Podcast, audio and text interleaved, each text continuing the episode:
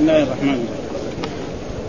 الحمد لله رب العالمين والصلاة والسلام على أشرف المرسلين سيدنا نبينا محمد صلى الله عليه وعلى آله وصحبه أجمعين قال الإمام البخاري باب وضع القدر على صف الذبيحة قال حدثنا حجاج بن هادي قال حدثنا همام عن قتادة قال حدثنا أنس رضي الله عنه أن النبي صلى الله عليه وسلم كان يضحي بكبش من أملحين أقرنين ويضع رجله على صفحتهما ويذبح منهما بيده.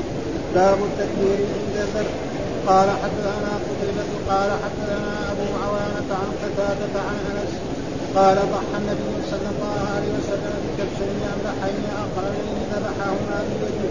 من سمى وكبر ووضع رجله على سلاحهما باب إذا بعث بهديه ليذبح لم يحرم عليه شيء.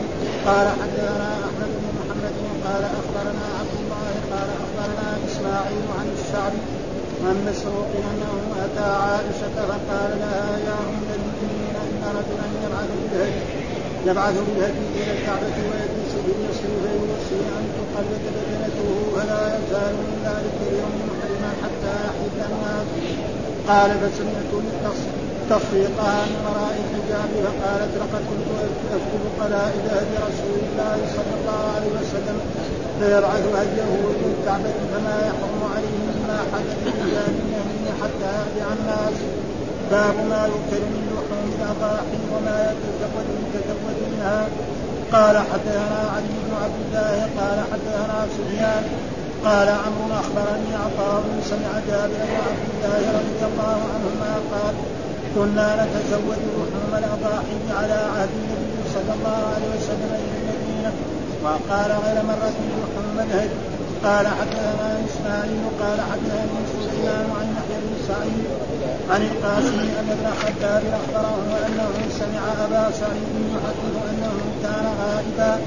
فقدم فقدم إليه لحم. قالوا هذا من لحم ضحايانا. فقال اخبروه لا أذوقه قال قمت فخرجت حتى آتي أخي أبا قتادة وكان أخاه مني وكان بدريا فذكرت ذلك له. فقال إنه قد حدث بعدك أمر قال حدثنا أبو عاصم عن مزيد بن أبي عبيد عن سلمة بن الأكوع. قال قال النبي صلى الله عليه وسلم من ضحى فلا يصبحن بعد ذلك. وبقي في بيته شيء فلما كان العام المقبل قالوا يا رسول الله نفعل كما فعلنا العام كما فعلنا العام الماضي قال كلوا واطعموا واتقوا فان ذلك العام كان للناس فاردت ان تعينوا فيها قال حدثنا اسماعيل بن عبد الله قال حدثني يحيى عن سليمان عن يحيى بن سعيد عن عمرة بنت عبد الرحمن عن عائشة رضي الله عنها قالت الضحية كنا نمدح فنقدم به الله عليه وسلم في المدينة فقال لا تأكلوا إلا ثلاثة أيام ليست بعزيمة ولكن أراد أن يكون منه والله أعلم. قال حدثنا حبان بن موسى قال أخبرنا عبد الله قال أخبرني يونس عن الزهري قال حدثني أبو أزهر أنه قيل يوم الأضحى مع عمر بن الخطاب رضي الله عنه. فصلى قبل الخطبة ثم خطب الناس فقال يا أيها الناس إن رسول الله صلى الله عليه وسلم قد نهاكم عن صيام عن صيام هذا إنما أحدهما فيوم بقيء من صيامكم وأما الآخر فيوم تأكلون قال أبو عبيد المشيخ لنا كان من أفكار وكان ذلك يوم فصلى ثم خطب فقال يا أيها الناس إن هذا يوم قد اجتمع لكم فيه ومن أحب أن ينتظر الجمعة في الأوائل فلينتظر ومن أحب أن يرجع فقد أجد قال أبو المشيخ ثم علي قال فصلى قبل الخطبة ثم خطب الناس فقال إن رسول الله صلى الله عليه وسلم نهاكم أن وقد لا عن معمر عن الزهري عن ابن عمر نحوه قال حدثني محمد بن عبد الرحمن قال اخبرنا يعقوب بن بن سعد عن ابن أخي بن شهاب عن عبد بن شهاب عن سالم عن عبد الله بن عمر رضي الله عنهما قال رسول الله صلى الله عليه وسلم من الاضاحي ثلاثا وكان عبد الله يقول لزيد حين ينزل من النبي من الهدي أعوذ بالله من الشيطان الرجيم. بسم الله الرحمن الرحيم. الحمد لله رب العالمين والصلاة والسلام على سيدنا ونبينا محمد وعلى آله وصحبه وسلم أجمعين. باب وضع القدم على سفح الذبيحة. ومعنى أن كذا يضع عشان ما تتحرك ويأخذ بيد اليمنى ويذبح. لما كنا بهذه الطريقة هذا يعني من السنة. أما لو تركها هكذا بدون أن يضع قد تتحرك وقد يعني السكين لا تقطع. وجاء في الأحاديث الصحيحة يعني إذا ذبحتم فاحسنوا الذبحة. إذا ذبحتم فاحسنوا فليحد أحدكم شفرته وليريح ذبيحته. ها؟ على صفحة الذبيحة. وجاء في الحديث على صفحتين لأن الرسول كان يذبح كبشين أملحين هناك سنة وهنا على صفحة على صفحة كل واحد منهم. فلا ما يصير في تناقض. حدثنا حجاج بن منهال قال حدثنا همام عن قتادة حدثنا أنس رضي الله عن النبي صلى الله عليه وسلم كان يضحي بكبشين أملحين. كبشين معناه يعني الضأن. أملحين يعني فيهما بياض وسواد. وأقرنين ويضع رجله على صفحتيهما ويذبحهما بيده. هذا فيه دليل على أن كون الإنسان يتولى ذبيحته بيده أفضل لأن الرسول صلوات الله وسلامه عليه تولى ذلك بيده الشريفة وكذلك في الهدي ذبح بيده الشريفة 63 بدنه الرسول على قدر سنه. ثم ذاك باب التكبير عند الذبح. كذلك من المشروع أنه إيه؟ يقول بسم الله اللهم إن هذا منك ولك ويقول الله أكبر. وهذا نص القرآن. صل لربك وانحر وقل إن صلاتي ونسكي ومحياي وماتي لله رب العالمين فكذلك يكبر برفع الصوت مع التسميه إيش الدليل؟ قال حدثنا قتيبة حدثنا أبو عوانة عن قتادة عن أنس قال ضحى النبي صلى الله عليه وسلم بكبشين أملحين أقرنين ها يعني ذات قرون ذبحهما بيدي وسمى وكبر. قول الله تعالى ولا تأكلوا ما لم يذكر اسم الله عليه وإنه لفسق وإن ونص القرآن. ثم قال باب إذا بعث بهدي ليذبح لم يحرم عليه شيء. باب إذا ذبح إذا بعث بهدي ليذبح لم يحرم عليه شيء. وهذا يعني هذا هو مثلا إنسان كان في أي مدينة من مدن ثم لما قرب الحج أرسل هديا سواء كان هذا الهدي ابلا أو بقرا أو شياعا أو خرفانا. فهل يحرم عليه؟ أنه لا أنه لا يحلق شعره. وأنه لا يجامع اهله يكون كأنه محرم. الجواب أكثر العلماء على أنه يفعل كل شيء. ها فله أن يتصل بزوجته وله أن يقص أظفاره وله أن يحلق شعره. ولكن هناك حديث ثبت عن رسول الله صلى الله عليه وسلم عن أم سلمة إذا دخلت العشر العشر وأراد أحدكم أن يضحي فلا يأخذ من شعره ولا من ظفره شيئا حتى يضحي. بهذا النص. الحديث في صحيح مسلم. حديث في صحيح لكن ما أخذ به من, من الأئمة إلا الإمام أحمد بن حنبل. ما أخذ به. وأما الأئمة الآخرون لم ياخذوا وهو حديث صحيح فاذا السنة أن يفعل الإنسان. فالإنسان إذا أراد أن يضحي نعم ما يريد الحج. نعم أراد أن يضحي يعني اشترى أضحيته أو سيشتريها ولم يريد أن يضحي. ويريد أن يضحي فلا يأخذ من شعره ولا من سفره شيء ولا من جلده. من أول شهر ذي الحجة إلى يوم عشرة فإذا ذبح بعد ذلك له أن يحلق. لأن حديث صحيح. وجاء في الأحاديث إذا صح الحديث فهو مذهبي. ها؟ إذا صح الحديث فهو هذا لا. من شعره هو. ها؟ ها؟ من شعره من شعر الشاب ها؟ لا يأخذ من شعره. ها؟ من شعره هو. كذا الحديث بهذا النص. إذا أراد أحدكم أن يضحي فلا يأخذ من شعره ولا من ظفره ولا من جلد شيء حتى يضحي. ها فمعنى وقد أخذ بذلك الإمام. الأئمة الآخرون و. يعني الذي يظهر من الإمام البخاري ما يرى إنه يأخذ من شيء لأنه ما أتى بهذا الحديث. ولكن الحديث صحيح في صحيح مسلم وصحيح مسلم يعني في الدرجة الثانية. ها لم يعني إيش الدليل؟ وكذلك عائشة. عائشة ويمكن غيرها معها كذلك. إيش الدليل؟ قال حدثنا أحمد بن محمد أخبرنا عبد الله عن مبارك أخبرنا إسماعيل عن الشعبي عن مسروق أنه أتى عائشة ومسروق هذا من الموالي أتى عائشة وقال لها يا أم المؤمنين لأنه أزواج الرسول كلها امهات وأزواجه امهات إن رجلا يبعث بالهدي إلى الكعبة ويجلس في المصر معنى ما يجلس في المصر يعني في إيه؟ في المدينة المصر إذا يعني يعني مصروف فالمراد البلدة الكبيرة أي بلدة. فالمدينة تسمى مصر. جدة تسمى مصر. القاهرة تسمى مصر.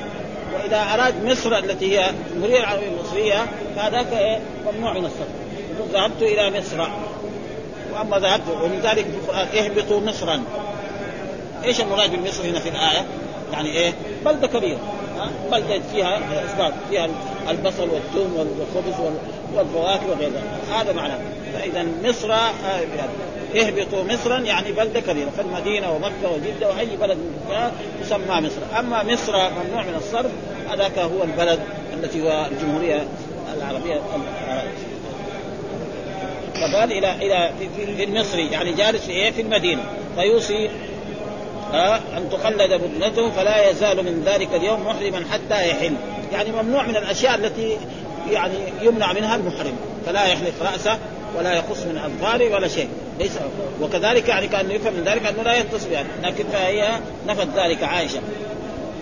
حتى يحل الناس. حتى إيه؟ حتى يوم إيه؟ عشرة. ها؟ فسمعت تصفيقها. يعني إيه؟ لانها كانت في إيه؟ في داخل وكانت يمكن بتصلي من وراء الحجاب. فقال لقد لقد كنت أفتل قلائد هدي رسول الله صلى الله عليه وسلم. والقلائد معناه ما يعلق على إيه؟ على الحيوان على الإبل أو على البقر أو أو الغنم. فقلد عشان يعرف إنه هذا هدي. والرسول صلى الله عليه وسلم لما حج حجة الوداع قلد هديه. ويقلد بإيه؟ إما بحبال وإما بنوع القديمة. فكل من رآه يعرف أن هذا هدي. لو عطبت أو حصل فيها أو كرت يأخذها ويجرها حتى يوصلها إلى مكة ويذبحها هناك في مكه فقالت لقد كنت أرسل قلائد هدي رسول الله صلى الله عليه وسلم فيبعث هدي وجاء في بعض الروايات فيبعث فبعث هديه مع أبي في عام تسعة من هجرته صلى الله عليه وسلم. لأنه في عام تسعة ما حج الرسول صلى الله عليه وسلم وحج أبو بكر اميرا على الحج. حج أبو بكر اميرا على الحج وكان أبو بكر هو الأمير والرسول أرسل هديا معه. ولم يحرم على رسول الله شيء مما كان يحرم على المحرم. يعني كان الرسول إذا أراد يخص أظفاره خص أظفاره وإذا أراد يحلق راسه وإذا أراد أن يتصل بزوجاته اتصل في هذه الأيام العشر. ها فهي كانت تنفي ذلك. ها هذا. فيبعث هدي فما يحرم عليه مما آه، حل للرجال من أهله شيء. يعني إيه؟ الجماع. حتى يرجع الناس. ولكن الحديث الصحيح الذي رواه أم سلمة أنه جاء إذا دخل عشر ذي الحجة وأراد أن يضحي فلا يأخذ من شعره فلا يأخذ. نهي هذا. ها لا يأخذ. نهي. لما كان نهي فمن هذا أخذ الإمام أحمد بن حنبل أنه لا. ونقدر نحن برضو النهي ما يقدر كله نهي للتحريم. في قواعد عامة. ليس كل أمر الوجوب وليس كل أمر إيه وليس كل نهي للتحريم. ها؟ مثلا القرآن قال مثلا آه، إذا قضي الصلاة فانتشروا في الأرض. تنتشروا فعل أمر مبني على هل واجب؟ إذا صلينا الجمعه نخرج المسجد؟ لا. إذا حللتم فاصطادوا. وجاء في أحاديث صلوا قبل المغرب صلوا قبل المغرب صلوا ثم قال إيه؟ لمن شاء. إذا أذن المغرب يبغى يصلي الانسان يصلي ما يبغى يصلي ما نقول له صلي. ابدا ها؟ وفي كثير أحاديث من هذا المعنى. وتارة الأمر يكون للنهي والأمر يكون للوجوب تارة يكون للند تارة يكون للاستحباب تارة يكون للتعجيز مثال ذلك قل كونوا حجارة أو حديد. كونوا حجارة. يعني هذا الله أمر الكفار يصيروا حجارة؟ لا.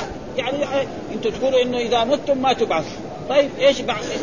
ليش؟ ما تبعث؟ لأنك من إيه؟ من عظم ولحم. لا إذا تصير إيه؟ حجر أحسن تصير جبل. شوف الله يعيدك الله ولا ما يعيدك؟ هذا معنى تعجيز هذا. هو كثير موجود هذا. نعم. مثلا في حديث كذلك. لا أحد اظلم ممن ذهب يخلق كخلقه فليخلقوا ذرة وليخلقوا حبة وليخلقوا شعيرة. هذا إيه؟ تعجيز هذا. التعجيز ابدا.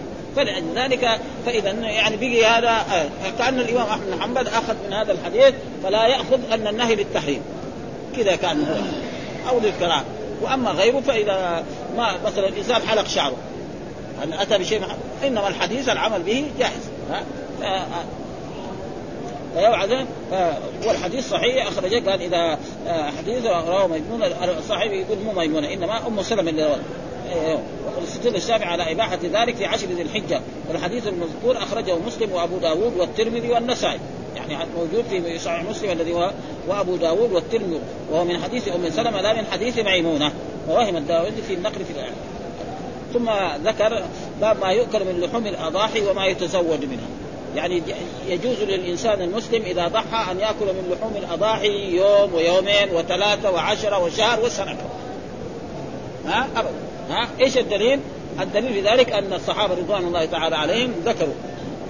الرسول لما حج حجة الوداع. نعم جابر وأنس يقول أخذنا من لحوم الهدي وصرنا نطعم رسول الله صلى الله عليه وسلم إلى المدينة. وهناك حديث ثبت عن رسول الله صلى الله عليه وسلم في سنة من السنوات عيد الأضحى أمر أن لا يدخل لحوم الأضاحي أكثر من ثلاث أيام. هذا حديث وهذا حديث. إذا كيف العمل؟ العمل أنه في وقت الحاجة كانت سنة من السنوات في عيد الأضحى الناس في حاجة إلى اللحم وفي فخر فأمر الرسول ألا يدخر أحد لحوم الأضحى أكثر من ثلاث أيام. لازم إيه؟ اليوم الأول واليوم الثاني واليوم الثالث يأكل. واليوم أكثر من ذلك لازم إيه؟ يوزع على الفقراء وعلى المسلمين والصحابة امتثلوا ذلك الأمر. فلما جاء العام الثاني سألوا رسول الله هذه السنة في الاضحى كذلك لا ندخر أكثر من ثلاثة أيام؟ قال ادخروا ففهم من ذلك أن وهذا فيه دليل على أن السنة تنسخ السنة. ها؟ ها؟ دليل السنة هذاك أمر. وأما السنة لا تنسخ القرآن. هذا من قواعد العلم العامة. ها؟ فيقول في هذا وما يتزود به. هل يجوز أن يتزود به؟ الجواب جائز. ها؟ فإذا ما يكن لحوم الأضاحي له أن يأكل لحوم الأضاحي يوما ويومين وثلاثة وشهر وسنة. ها كثير من الناس ليه سميت أيام التشريق؟ كانوا الناس العرب في قبل الإسلام يشرقون اللحم ثم ياخذونه إلى بلادهم. أو يقجدوه ويجعلوه في مواعين لهم وياخذوا له ويكفي ذلك أن الرسول في حجة الوداع أخذ جابر وكان يطعم الرسول من مكة حتى المدينة. فإذا فهم من ذلك أنه جائز. وإذا كان هناك حاجة في سنة الناس يحتاجوا فلا بأس أن يأمر الإمام. حتى في عصرنا هذا انكم لا تدخروا لحوم الأضاحي ولا مثل ما حصل من علي بن أبي طالب فعل ذلك، إيش الدليل؟ قال حدثنا علي بن عبد الله قال حدثنا سفيان قال عمرو. ها وهو عمرو بن الله أخبرني عطاء بن رباح سمع جابر بن عبد الله رضي الله قال كنا نتزود لحوم الأضاحي. ها تزود معنا ناخذ زاد إيه؟ في السفر. هذا معنى. وقال غير مرة لحوم الهدي. وكل واحد لحوم الأضاحي إنما الذي يذبح في المدن يسمى اضحيه والذي يذبح في مكة وفي منى نعم في منى هذا يسمى الهدي والحكم واحد. وفهم من ذلك أنه للإنسان المسلم أن يدخر لحوم الأضاحي ولحوم الهدي ما شاء وله أن ياكلها ما شاء. وهذاك الحديث نسخه نسخ بعد ذلك. الحديث الثاني قال حدثنا إسماعيل قال حدثنا سليمان عن يحيى بن سعيد عن القاسم أن ابن حباب أخبره أنه سمع أبا سعيد وهو أبا سعيد الخدري يحدث أنه كان غائبا فقدم فقدم إليه لحم قالوا هذا من لحم ضحايانا فقال آه اخروه آه لا أذوقه. ثم قال قمت فخرجت حتى آتي أخي أبا قتادة وكان أخاه لأمي وكان بدريا فذكرت ذلك له. قال إنه قد حدث بعدك أمر. هذا الدليل على أنه إيه منسوخ. ويقول في هذه في هذا الحديث عن سعيد بن عن القاسم أن ابن خباب أخبره أنه سمع أبا سعيد وهو أبا سعيد الخدري أنه كان غائب يعني كان في مهمة. أرسله الرسول أو سافر إلى بلد ما كان غائبا فقدم وقدم وكان قدومه بعد عيد الأضحى بأيام. يعني بعد ما عيد بعد يوم 10 يوم 15 يوم 20 من إيه من شهر ذي الحجة فلما دخل على أهله قدموا له لحم. ها؟ مطبوخ فقالوا هذا من لحم ضحايانا. هو كان يعلم أن الرسول كان حرم ادخار لحوم الأضاحي أكثر من ثلاثة أيام. وسافر كان هذا هذا اللي يعلم فدحين كيف كيف الرسول كان نهانا أن ندخر لحوم الأضاحي أكثر من ثلاثة أيام؟ وأنتم الآن تدخروا أكثر من ثلاثة أيام وتطعموني؟ أنا ما أطعم. لازم لازم أسأل أخي. ها لأمي وهو كان من أهل بدر. ومعلوم أهل بدر يعني درجة أولى. ها يكفي ذلك أن الرسول قال يا أهل بدر اعملوا ما شئتم فقد غفرت لكم. والدليل إيش معنى اعملوا ما شئتم؟ ليس معناه يعملوا ما شاءوا من الذنوب. لا. يعني لو فرض أن إنسان منهم يعني عمل ذنبا أو عمل معصية فإن الله سيغفر إما أن يتوب إلى الله. من تاب من الذنب كمن لا ذنب. أو يشفع فيه الرسول صلى الله عليه وسلم. ها؟ فإذا شفع فيه الرسول يقول ها؟ على كل حال.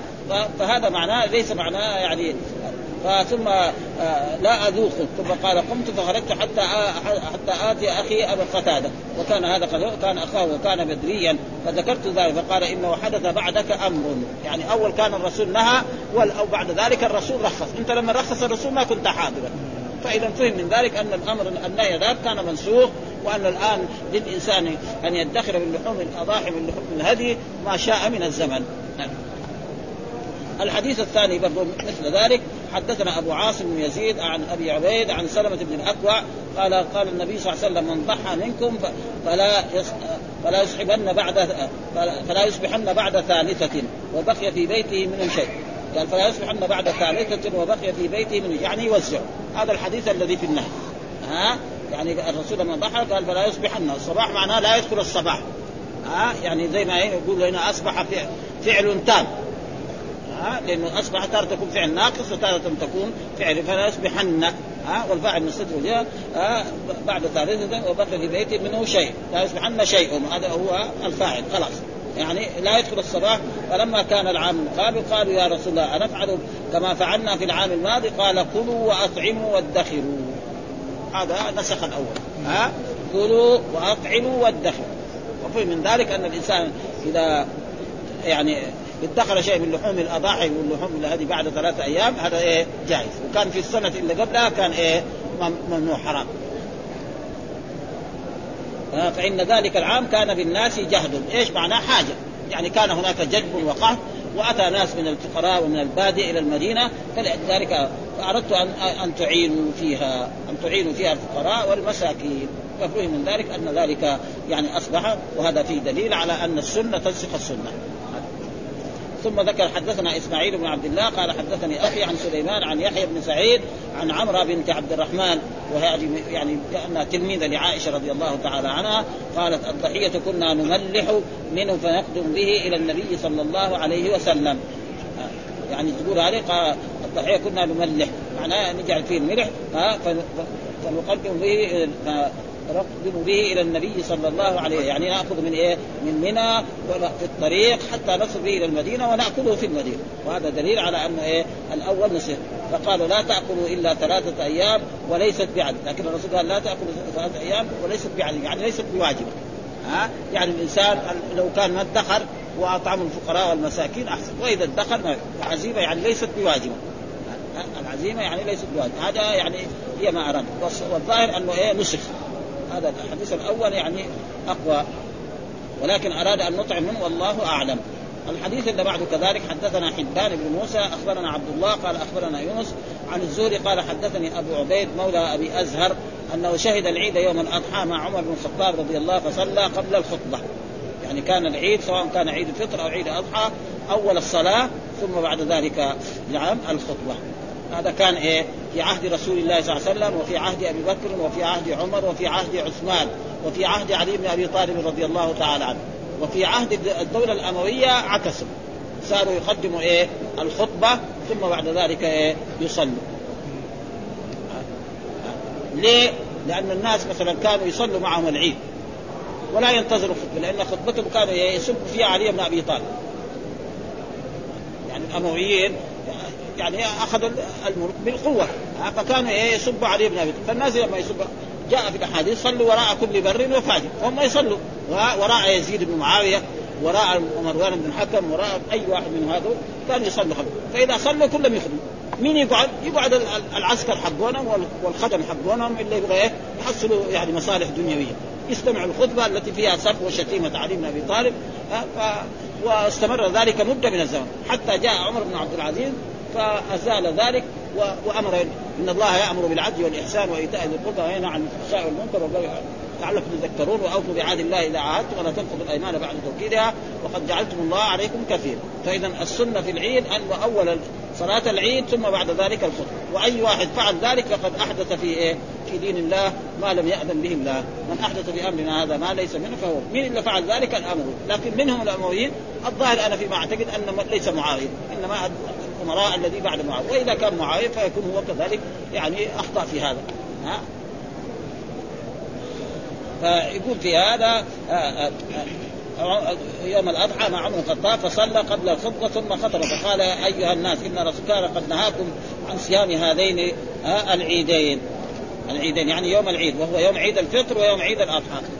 أما أحدهما فيوم فطركم من صيامكم يعني يوم واحد من شوال حرام صيام.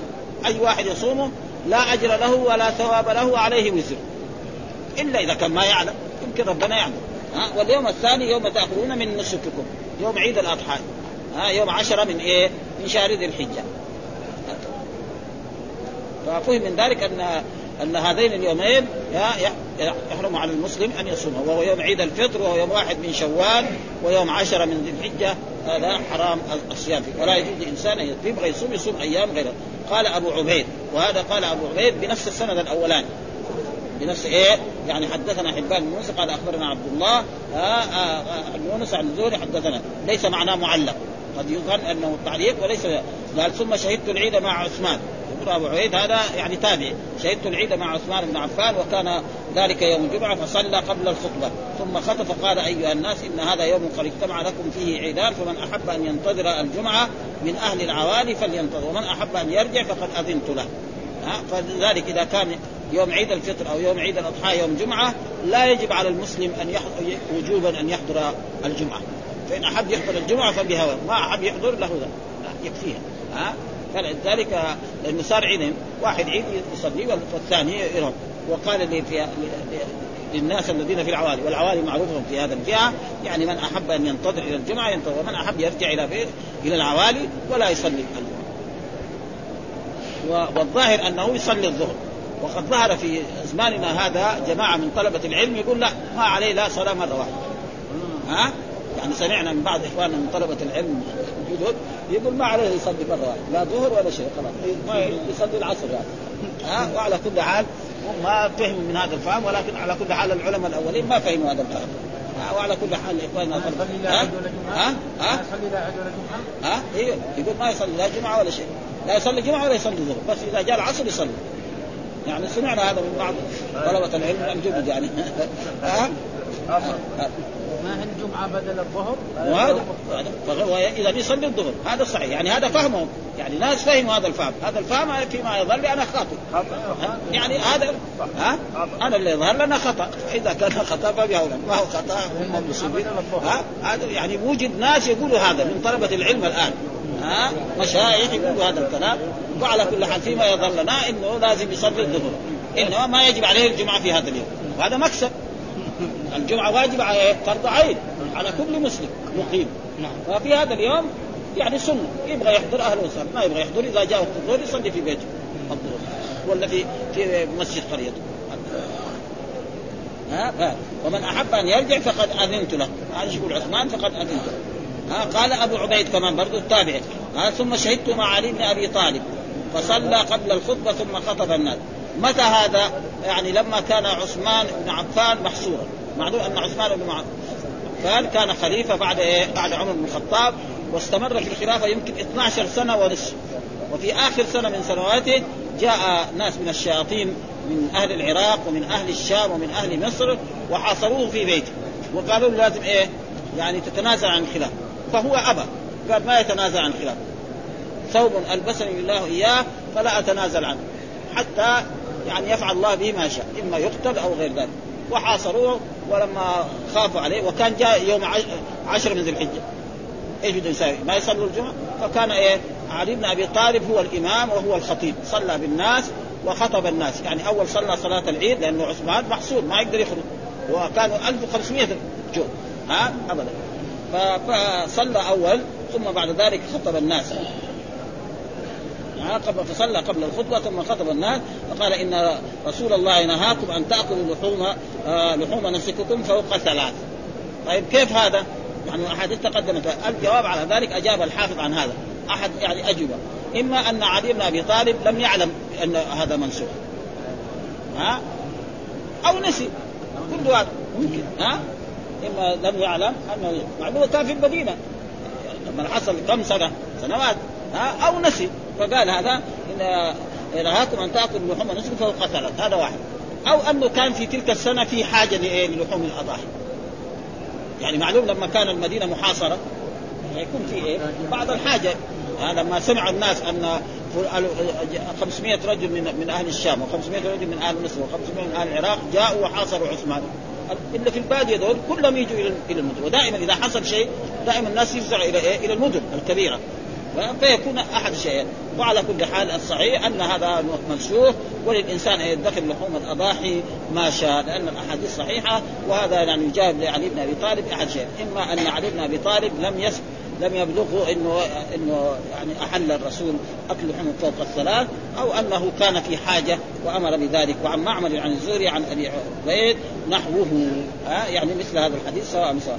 ثم ذكر الحديث الأخير حدثنا محمد بن عبد الرحيم أخبرنا يعقوب بن إبراهيم بن سعد عن ابن أخي ابن شهاب عن عمه ابن شهاب عن سالم عن عبد الله بن عمر رضي قال قال كلوا من الأضاحي ثلاثا وكان عبد الله يأكل بالزيت حين ينفر من منى من أجل لحوم الهدي.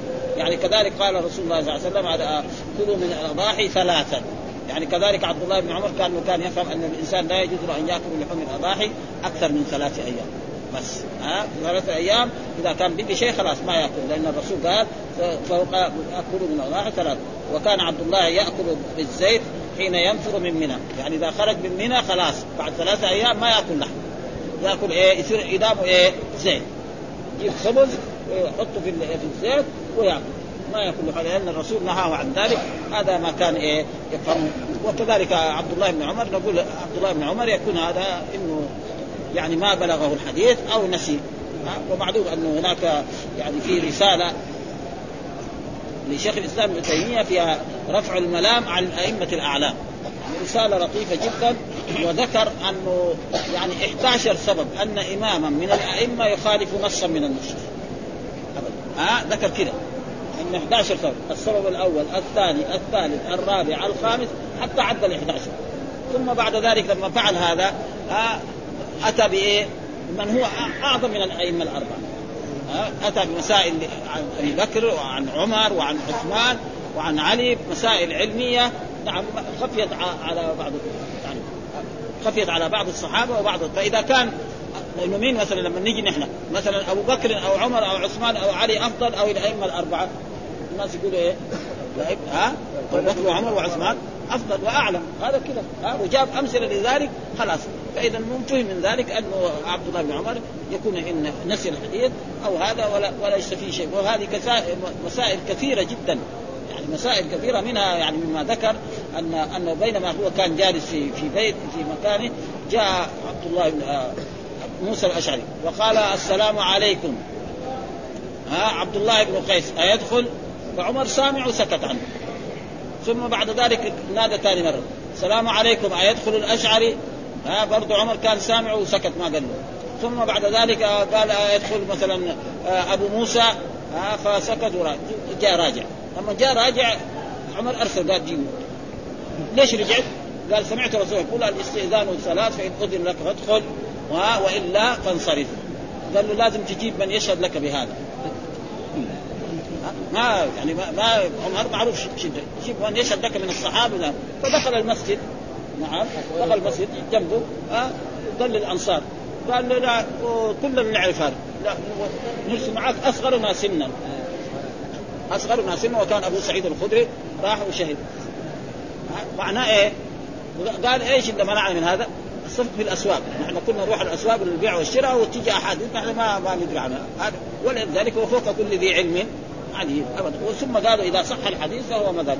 فدحين ناخذ من هذه الأحاديث وإن كان مثلا عبد الله بن عمر وعلي بن أبي طالب قال لا تأكلوا لا الصحيح له أن يأكل من لحوم الأضاحي ما شاء وليس فيه أي شيء. هذا معناه ما هذا قال باب ما يؤكل من لحوم الأضاحي من غير تقييد بثلاث بثلث ولا نصف. يعني يأكل ما شاء. وما يتزود منها أي للسفر وفي الحضر وبيان التقييد بثلاث أيام إما منسوخ إما خاص بسبب بسبب. فيه أحاديث فيه أحاديث. الأول حديث جابر لحوم الاضاحي تقدم البحث في قوله إلى المدينة في باب ما كان السلف يدخرون من كتاب الأطعمة. وقال غير مرة لحوم الهدي. وكذلك حدث بعد كأمر زاد الليث نقض لما كانوا ينهون عن أكل لحوم الأضاحي بعد ثلاثة أيام.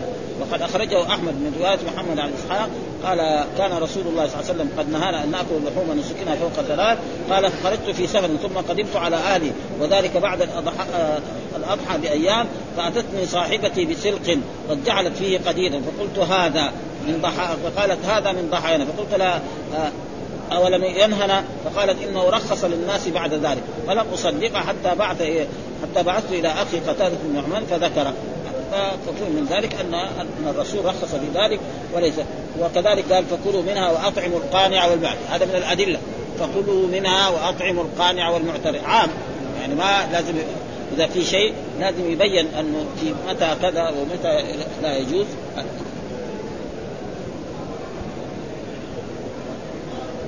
وعن معمر عن الزوري عن أبي عبيد هذا ظاهر أنه معطوف على السند المذكور.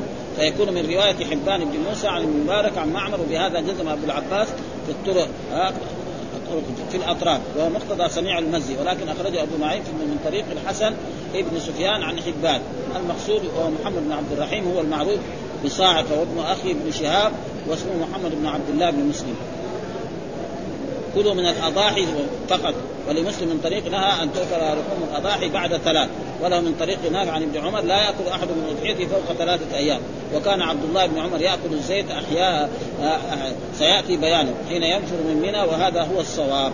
يعني بعد ما ينفر وأما في أيام منى كان يأكل. فكان إذا انقضت ثلاث اقتدم بالزيت ولا يأكل اللحم تمسكا بالأمر المذكور ويدل عليه قوله في آخر من أجل لحوم الهدي. وهنا نقدر آه، ناخذ يعني في الحديث من من الفوائد غير ما تقدم نسخ الأثقل بالأخف. ها؟ نسخ الأثقل بالأخف. لأنه أول كان نهاه ثم بعد ذلك لأن النهي عن ادخار لحوم الأضحية بعد ثلاث مما يثقل على على المضحين. والإذن في الادخار أخف. وفيه رد على من يقول إن النسخ لا يكون إلا بالأثقل للأخف. لا هذا عكس وعكس ابن العربي زاعما أن الإذن في الادخار نسخ بالنهي. وتعقب بأن الادخار كان مباحا في البراءة الاصليه فالنهي عنه ليس نسخا وعلى تقدير أن يكون ففيه نسخ الكتاب بالسنة. لأن الكتاب لأن في الكتاب الإذن في اكلها من غير تقييد لقوله فكلوا منها وأطعموا ولكن السنة توضح. دائما السنة هي التي توضح الأحاديث. قال اشتمل كتاب الأضاحي من الأحاديث المرفوعة على 44 حديث المعلق منها خمسة عشر والبقية موصولة والمكرر منها فيه وفيما مضى تسعة وثلاثون حديثا والخالصة خمسة. وافقه مسلم على تخريجها سوى حديث قتادة بن النعمان في الباب الأخير وسوى زيادة معلقة في حديث أنس وهي قول بكبشين آه، سمينين. ها فإن أصل حديث عند مسلم قوله سمينين. وفي من الآثار عن الصحابة ومن بعدهم سبعة آثار والله سبحانه وتعالى أعلم. والحمد لله رب العالمين وصلى الله وسلم على نبينا محمد وعلى آله وصحبه وسلم.